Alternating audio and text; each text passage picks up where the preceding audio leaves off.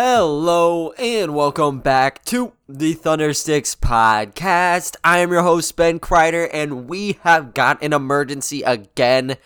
It has been like a couple months since I've broken an emergency story. I don't even know what the last one was to be quite honest with you. Maybe it was like a free like whenever we signed deck or something, but I don't even know if that garnered an emergency. Like this is the biggest news that we have gotten probably all all year in terms of trading and then also, I mean, I guess lottery standings do matter, but this is a big one. This is a big domino to fall, and you guys have probably already heard the news.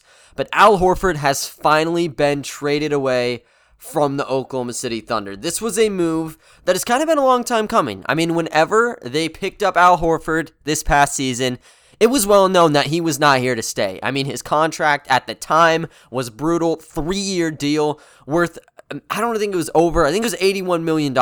81 over three years. And he played solid for the Thunder this past season to the point that he became a decent enough asset that we could actually flip him and get even more return on him. So this news comes from Adrian Wojnarowski. He broke this earlier this morning. And I'm pretty upset because I actually like slept right through the announcement and I, I kind of figured out a little bit later than everybody else, but it's fine. It's fine. Same day, no hard feelings. But, anyways, here is the deal the Thunder received Kemba Walker from the Boston Celtics, the 16th pick in the draft. And they also got a 2025 second round pick, which gives you the best of either the Memphis Grizzlies or the Boston Celtics. And for the Thunder, they gave up Al Horford. They gave up a 2023 second round pick, which is going to be the worst of Dallas, Houston, or Miami. So there's a lot of different picks that go into this. But they also threw in Moses Brown on the deal. So when I look at this, I'm a little bit upset about Moses Brown. I'll talk about him in a second, but I think this is a move that kind of helps a little bit on both sides because for the Thunder, I mean, what was going to be the point in carrying around a guy in Al Horford. He's 35 years old now. I mean, when he gets done with his contract, let's assume he makes it the full length, he's going to be 37. And I don't think the Thunder would need that. I mean, they clearly are trying to move with like this kind of youth movement, and Horford has never really fit the bill there. He was just a veteran leader, and whenever we kind of gave him the axe back in March, it's pretty obvious what his destiny would have held. And it wasn't a surefire thing entering this offseason that Horford would have had a jersey change. Like there was a chat that maybe there wouldn't be any sort of suitors that um, you know, could could come up. And I remember I actually talked with Keith Smith on Locker Room. Uh, I think they actually changed the the name of the app now, but I was talking to him on trade deadline day, just kind of wondering if Al Horford could have been moved to the Celtics. And he said that he saw a fit, but it would have been something over the offseason. We're in the offseason, and boom, here you go. I mean, this is a trade that has been reported for like two weeks. I touched up on it, I think, uh, a couple days ago. Um, you know, just the idea of Horford being traded for Kemba. And I also talked about Porzingis, but yeah, I mean, this is just one of those deals where there's not a lot of options just based off of contracts, and it, it fits what Boston needs. And for the Thunder, it kind of helps them too because you do get an asset in Kemba who is going to be movable in the future.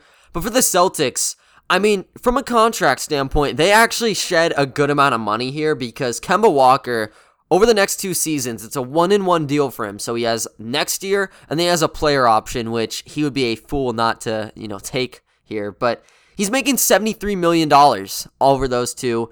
And for Al Horford, if he plays both seasons, He's going to get $54 million guaranteed. That's already shaving off $19 million from a contract. But let's say for the Celtics that he doesn't perform like they expected him to. He was amazing before he, you know, went off to the 76ers. Like he was exactly what the Celtics needed. Let's say he's not up to par. He's not fitting with Jayson Tatum. Jaylen Brown can't mesh with him. They can cut him off after this next season and they don't have to pay him much. I think it's only 14 mil. So they'd only have to pay him 41 million dollars and that is 32 million dollars that you cut there. So financially, the Celtics are saving big regardless of what they do with Al Horford. And I'd expect honestly if they want to make a serious push, having Al Horford on for $27 million as a 36 year old, going 37 by the end of it, might not be the smartest move.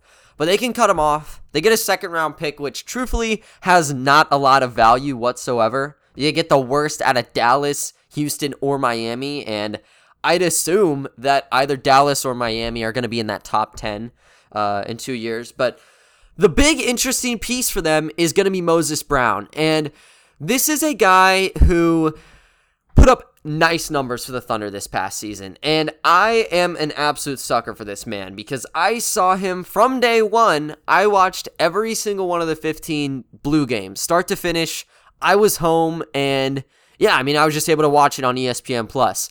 He was unstoppable and he became an absolute darling.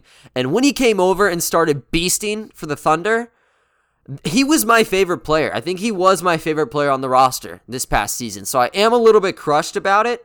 And you know, with him getting the uh, the new contract, like he he's gonna be, I guess, non guaranteed for the next th- three seasons. But um, yeah, I mean, I was really looking forward to seeing him as a bench piece for the Thunder. But with him getting shipped off, now you're to see him on the Celtics.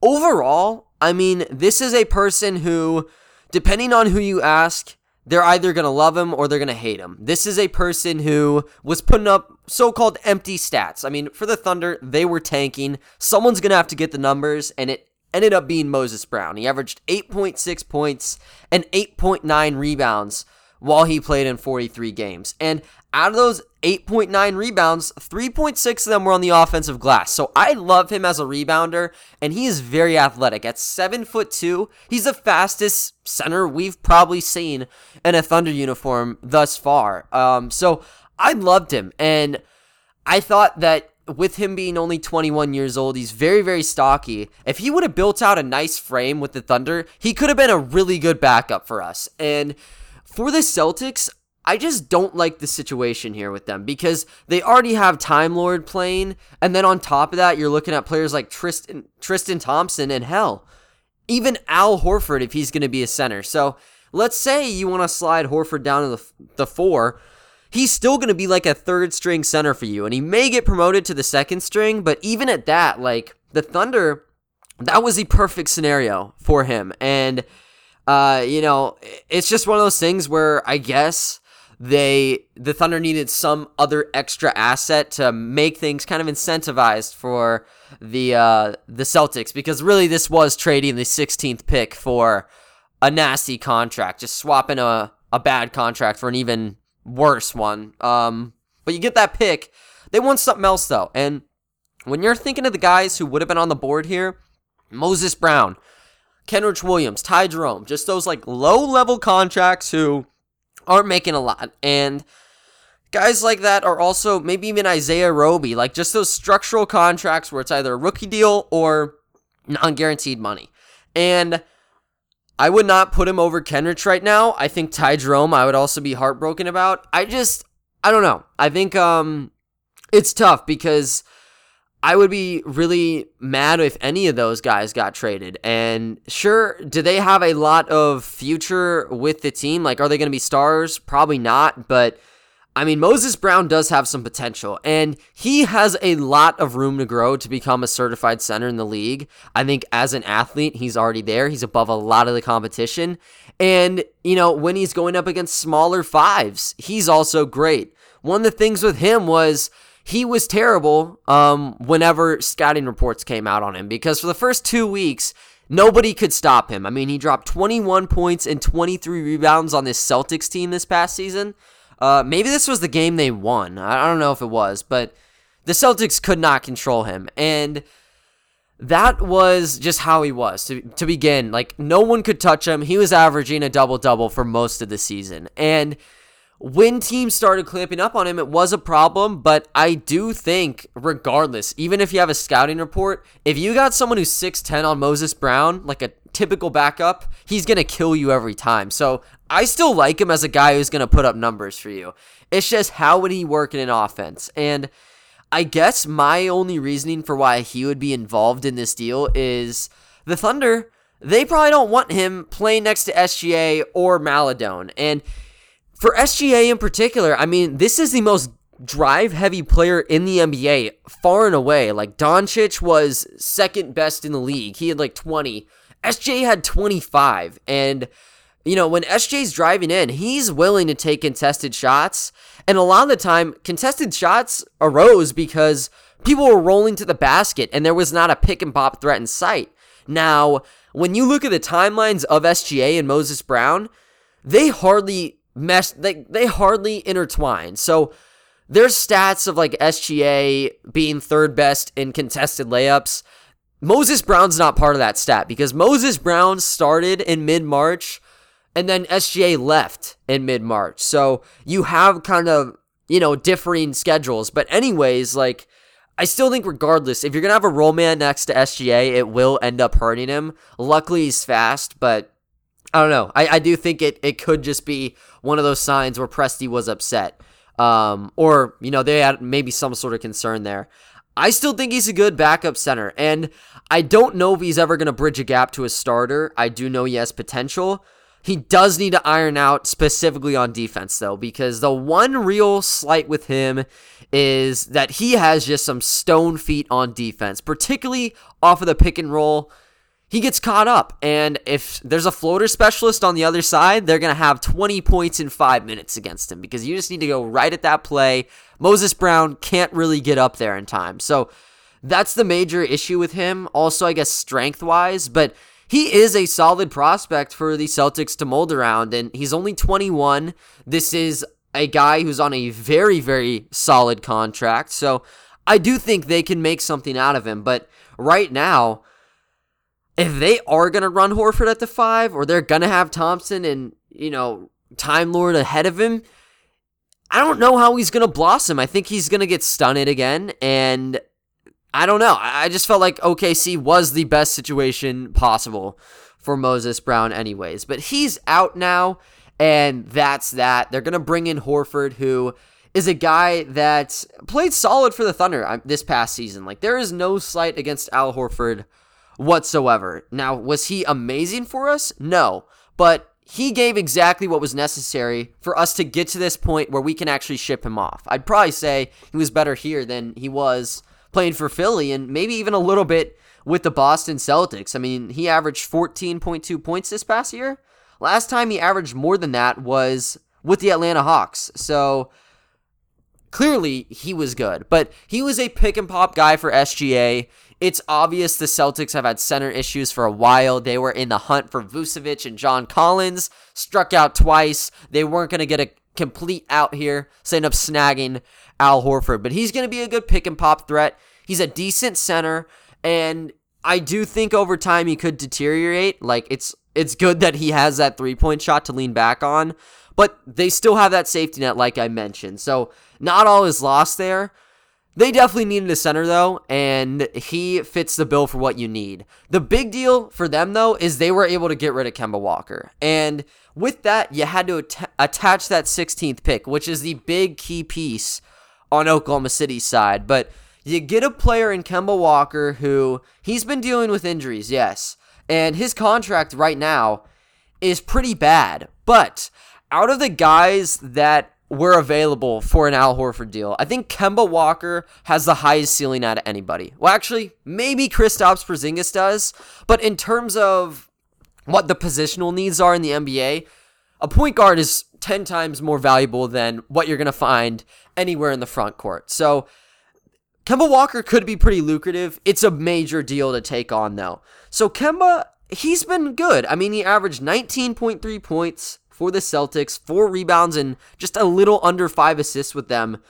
But the thing is, he kind of took away a little from Jayson Tatum and Jaylen Brown. And when you look at the usage stats, it doesn't look like he takes away that much, but he takes the minutes up, and he's a point guard. He loves handling the basketball. So you look at him and SGA, that pairing is a little bit funky, but the hope is you can kind of recreate what happened with CP3, Dennis Schroeder, and SGA from two years ago. And I don't know if you're going to stem that magic, and I don't know if Kemba Walker's even going to suit up in a Thunder uniform, but the hope is you can plug him in and he's going to be able to contribute right away. There, there's no question on that, but you got to just jump up his stock again and hopefully just trade him yet again. So with Kemba, I think positionally it, it does suck because the point guard and the shooting guard spot in particular is where I expected the Thunder to be working on in the offseason, and that's already one of their strongest areas, um, just based on a development standpoint. But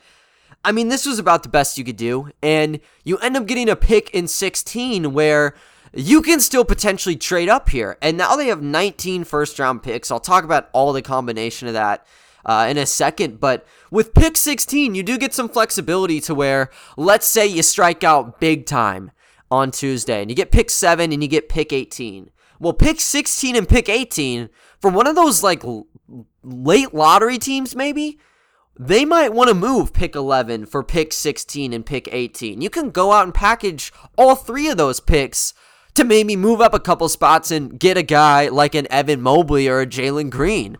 So the options do expand, and really, you're valuing pick 16 up against Moses Brown. And I love Moses Brown. Um, you know, is he is he a guy we don't know who we have at 16, so I'll grade it later, but I think he's a guy who definitely has exceeded his projection thus far.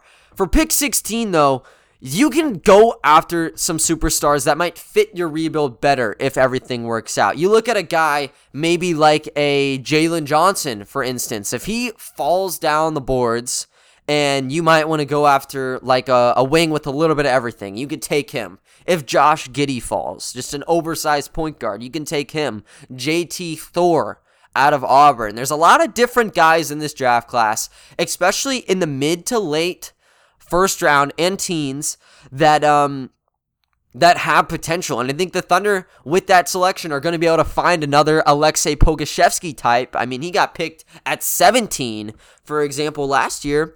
So it just gives you one more extra piece to tinker around with. And this one's 10 times better than the, the Schroeder trade. I mean, we got pick 28 there.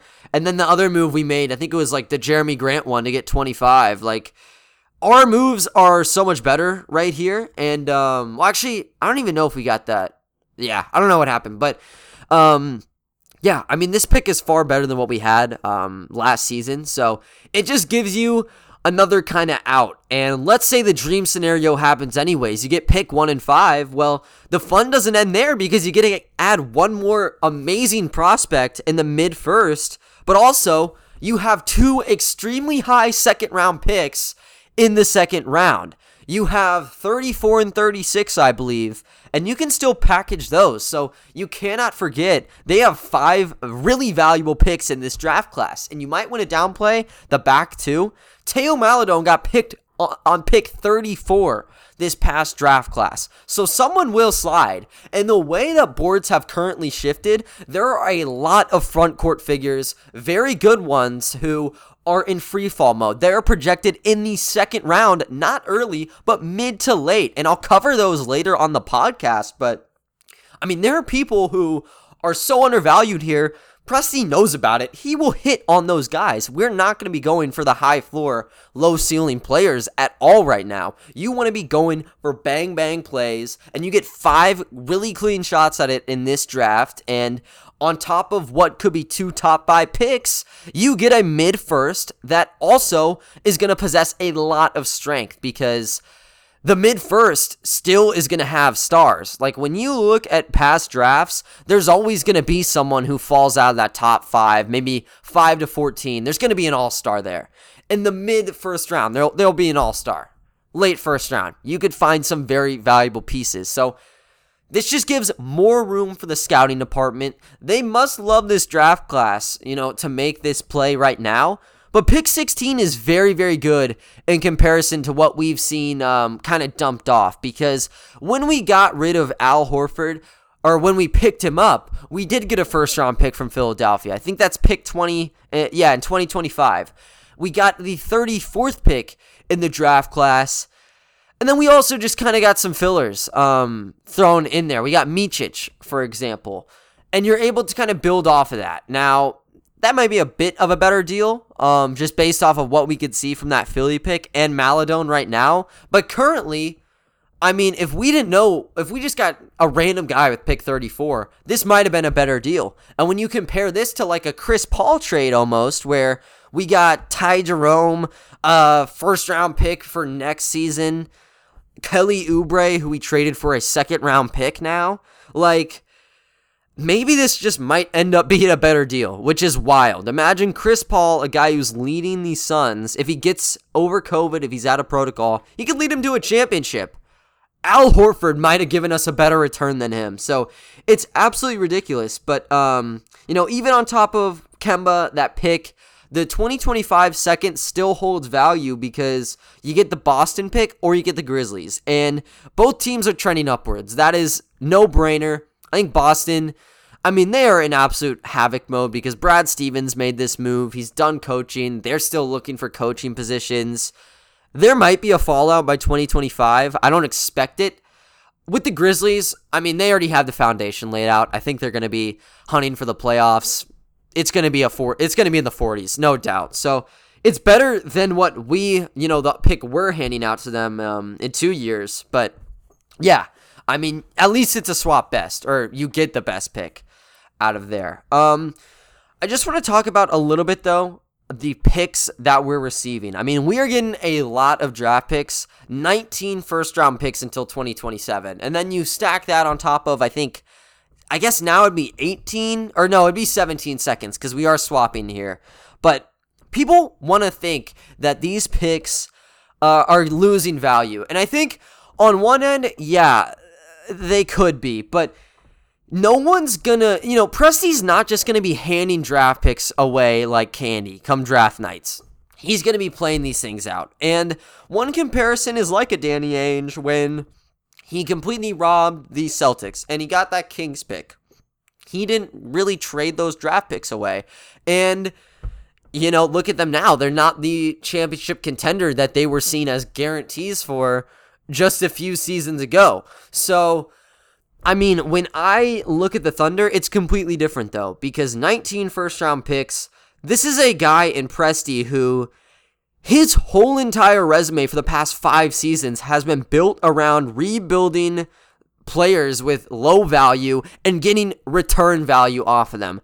How are you going to convince me that he can't trade really lucrative draft picks for assets and a very good one at that? No one in the NBA has as much firepower as the Oklahoma City Thunder does. When you look at what he's done, he's gotten he got Enes Kanter on what was seen as a really bad extension. Got Melo out of it for a couple years. Melo wasn't good. You trade him really out of nowhere. He seemed like a guaranteed buyout from our end. You got Dennis Schroeder out of that, and he turned into a first round pick. You got Chris Paul from Russell Westbrook. You trade Chris Paul, and then Al Horford's there. Now you end up with Kemba Walker. Kemba Walker is going to get traded number one.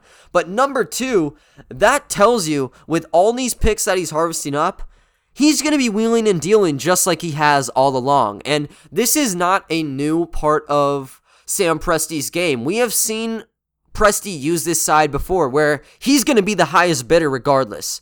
I mean, when we traded for Aleksej Pokusevski, we traded what all of eight picks up from 25 to 17 but you had to add in pick 28 on top of that and Ricky Rubio? That was an overpay. Like that was by all accounts an overpay. But you don't look at that deal for Aleksej Pokusevski right now and complain about what we did. Sure Immanuel Quickley and Jaden McDaniels were those two selections. They were steals for their spots but no guarantee we would have taken either of them right? So Poku for what we gave up is no big deal. And even on top of that, when we traded away Kelly Oubre for the first round pick from the Warriors, this was a guy who, I mean, at the moment, he seemed like we could have built something with him in SGA. But right now, I mean, Oubre would have gotten us a couple more wins. We would have been in a different situation right now. And it's really better that we gave him up. And we really don't need an asset in return because we already have some. If Kemba is terrible, we can afford to give away a couple picks to get rid of him, and we're still going to be afloat. If there's a draft pick that Presti really wants, or there's a certain prospect he needs, he's he can trade multiple first round selections. He can throw in second rounders and make a godfather offer no one can deny. And there are there have been deals where people will trade three, four first round picks for one player and it gets shot down.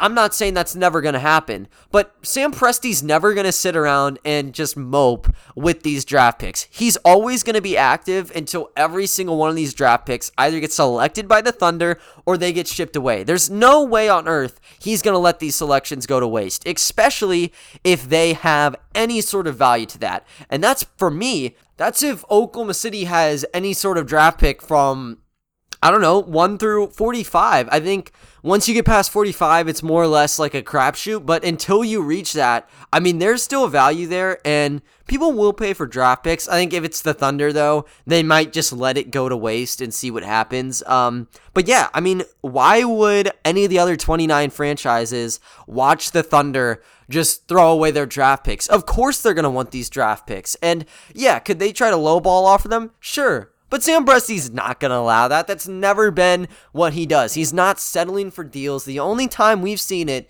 it was in 2012, and that was a deal where the blame goes everywhere. The blame's on Presti, the blame's on management. You dice it up. But um I mean, yeah, he hasn't had a lot of those situations where he's just going to settle. He's going to make the other team settle, and that's exactly what he did with the Boston Celtics because they had a situation here where you know, Kemba was not working with the two wings and Brown and Tatum. They want to contend for a championship, and ultimately, Kemba Walker was kind of fighting with them and not meshing. So they get Horford, you know, Thunder, they'll get Walker. They can figure out what they're going to do with him. But with these draft picks, you know, this whole idea that these picks are not worth anything is terrible. So they're definitely going to make a way here. I mean, if they want to package five, four or five picks to get an All Star, they by all means can do that. They have 19 first round picks. That can, I don't know if that gives you Doncic. You know, last week for sure, no. Maybe you can get that pick now because they don't have anyone running that franchise anymore. But um,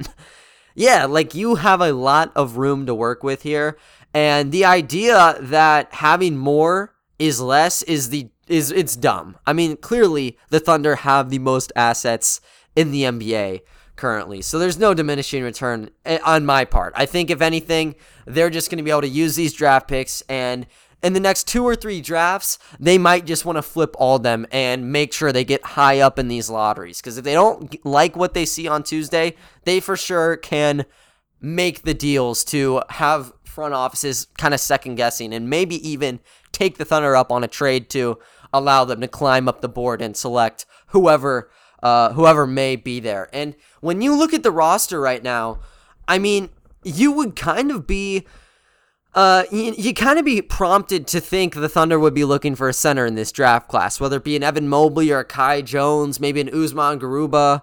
Um, but yeah, I mean, they don't have a center on the roster because now Moses Brown, he's out. Al Horford, he's also out. Tony Bradley, he's a restricted free agent, so they could pick him up. Mike Muscala, he's an unrestricted free agent. He would love to be back, but truthfully, I don't know if the Thunder would actually want to bring a guy like that back on the roster. Um, he is a good leader, though. Like, the only somewhat modest five we have right now is Isaiah Roby, and maybe, just maybe, if you want to throw Aleksej Pokusevski there, you can see how that works. I don't know. I don't know how, how well that experiment would be, but you could try it. Um, they need a center though, and when you check out where the roster lies, I think the fit with a guy like Porzingis probably would be a lot nicer. But you're you're all right with Kemba, so. Kemba is res- respectable. He'll be able to make that duo with SGA. He can seamlessly fit and he can play off the ball, which is perfect. Um, problem is he's 31 years old and the guard position's already pretty heavily stacked. You have SGA who who's needs 30 minutes a game. You have Ty Jerome who has blossomed. He went from a nobody with Phoenix to now he's a really really good role player for the Thunder and he's like a Seth Curry kind of prototype off our bench. And then Theo Maledon was doing a good job starting and he turned 20 not too long ago. So if you're going to throw in a guy like Kemba, that puts that puts a major major dent in the rotation. And for other guys who you potentially would be looking at a Vasilij Micic, a Vit Krejci. They can't play there. It's already solidified with four guys. And yeah, I mean, you can say that Kemba Walker is low on the priority list right now. Like, if they stumble upon a, a draft prospect, excuse me, they stumble upon a draft prospect, like, they'd obviously put him above Kemba, but you need to know like this is a business and for their operation to continue to work well Kemba Walker is going to need to have minutes with the Thunder and he's going to need to impress. So you can't give him 15, 20 minutes off the bench and expect someone to give you an asset. You know, you're going to have to pay back. And I don't even know if they'd want someone like Kemba unless they were scoring 20 points a game, right? So they would need, he need 25, 30 minutes and that really hurts the development of guys like Theo and Ty. But on top of that, I talked about Micic, Krejci. How about a draft pick here? Like, if you are going to be in the top five, a guy like Jalen Green seems like a perfect fit. And I don't know why you would skip over a guy like Jalen Green because Kemba's there. You should never do that. That should not be a good philosophy. But there's also Evan Mobley, and you would have to think the Thunder would like him. Now, this could just be a matter of we'll figure it out in the offseason. We'll figure it out in free agency. We have the draft picks. We'll just see if we can hit on anybody at the center position. But um yeah, like if if Jalen Green is there and you take him, how is the fallout gonna work? Because it's not gonna affect just Kemba or Jalen Green. It's not a two way deal here. It's gonna affect every single guard on the roster and potentially even more because look at a guy like Kenrich Williams who has dropped from shooting guard to small forward. He's going to have to be a strict small forward. And then what happens to guys like Roby and Bazley and Josh Hall if we keep them? It just continues and continues. It's going to hurt a lot. Like, unless you just go straight up center in this draft class, there's going to be some dysfunction in terms of figuring out the rotation unless there's some sort of deal that is made between now and tip off time in uh, sometime in October. So it impacts it in a big way. And I don't know. I mean, maybe Presti can try to flip him again, make it like a. I don't know if it's already official. So I don't know if you can add like the Mavs or maybe even the Wizards get Bertans or some crap. I don't even know if the Wizards would want Kemba. Uh, you could try to make a big three: Westbrook, Kemba, and uh, Beal. I might just be completely throwing logic and uh, salary cap out the window with that one. But I mean, you could try to add someone and get rid of him. I don't know if that's going to be able to work out well because he is making, you know, like 36 million this year and 37 million next year. It's not pretty whatsoever. So you take him in as another project piece, but I mean, like, I feel like the timing is almost weird of this one because you could have made this same move during draft night. Like if you you could have seen what you had in the draft lottery first off, and let's say they didn't like what they had, um, or let's say for instance they get an Evan Mobley or something like that. They get what they want, and now you're talking pick 16. Well. The deal for Al Horford's going to be on the table. Evan Mobley's the future at the five spot. Well, you make that move, and there's no issue now. But now you're walking into the draft with kind of some underlying rotation issues, and you do not want that. I don't know if they're going to think about that, if that's going to be in the forefront of their minds, but I really hope it's not because a main priority here is going to be getting a sidekick next to SGA, and Kemba Walker's not going to be that. He's going to be a one year rental, two year at worst, and then he's going to be going off to a contender. He's not going to be the reason we are contending. He's going to be a reason we're sneaking in in the play in and being a middle tier team right now. And I'm not sure if that's too beneficial for the roster right now. So it is a wrench in things. And, you know, Presti will have to talk and there will need to be discussions between Kemba and just everybody. I would imagine he would love to be on a contender right now. That's why he got out of Charlotte and the Boston Celtics just kind of threw him to the Lions den, and now he's in Bricktown. But um, I mean, there has to be some other move here. Like I feel like this is a person who, unlike a Horford, where there was a um, you know a need for center at the time, there's no real need for the point guard to begin with. So you're already kind of forcing things here. and it could actually limit us in terms of what the draft board may look like. And it's stupid now, but I really hope that doesn't play into things because it 100% should not impact how they're walking into the boardroom and uh, evaluating talent. But we'll see how it happens on Tuesday. That's really going to set the table for for what we see. But yeah, I mean, Kemba Walker, regardless, is going to be another project that Presti will need to go and just try to get some sort of valuable piece out of him. Moses Brown, like just seeing he's off the team sucks. Um, like I said, some people think he's just a straight up bum. Others think there's potential. I think there's potential. And for me, maybe it's because I was watching him since the G League, and it's like I I feel like I just cannot see him go because he really is the only main part of that team that wasn't like a call up where they were already playing for the Thunder. But um, yeah, like it, it sucks, and I hope he does well in Boston. I hope Horford does well in Boston. I hope we figure this out though because this is a deal where we do get our money's worth off this pick 16. Like, do not get me wrong, but we need to see what happens with Kemba Walker. And this could be one of those deals where it's just like Kelly Oubre. We could give off a pick or two, something like that, and, you know, we could be kind of that Warriors type where we would chew off a couple assets to get rid of him. Or I guess it'd be more like a Philly d- deal where we'd chew off, you know, these two early seconds we have, maybe like a, you know, some other pick, and we can free him to some other roster. And that would be that. I, I do think, though, the board has shrunken down. Like with Horford, there were a lot of different avenues you could have made a trade with him. With Kemba, you really look at the Dallas Mavericks, and I wouldn't mind Porzingis um, when you look at it right now. I don't know what the Mavs would want to do, but yeah, I mean that's what you'd see. I've seen one floating around for the Pelicans.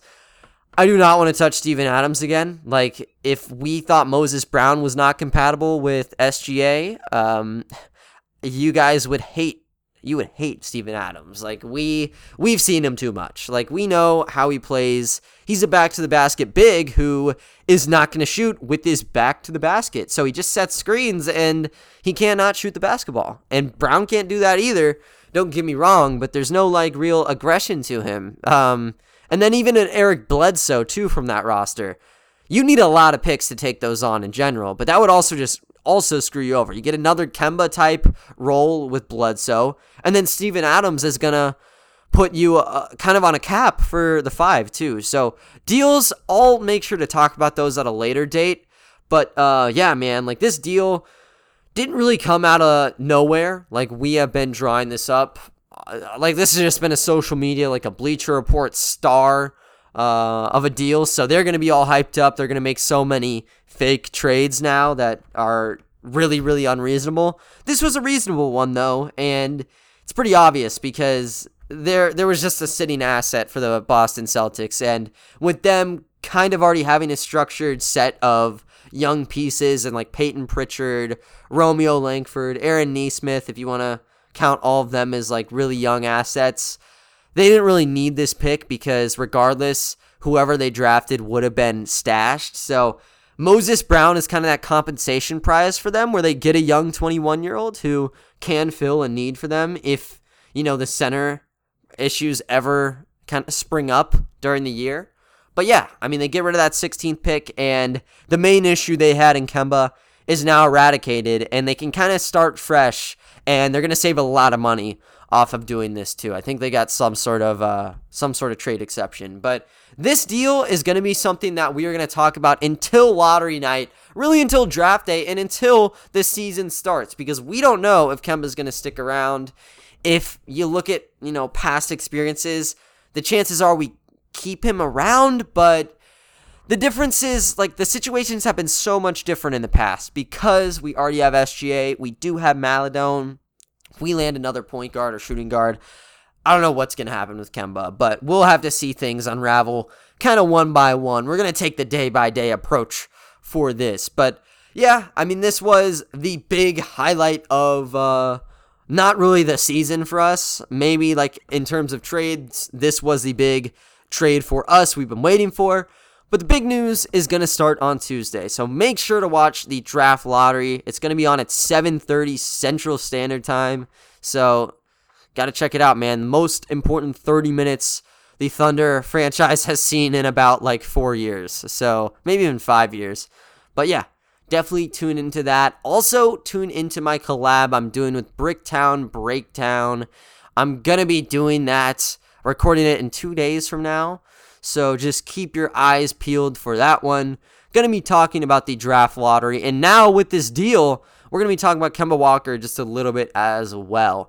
But other than that, though, guys, that is going to wrap up today's episode. I thank you all for listening, and I will talk to you all next time. See ya.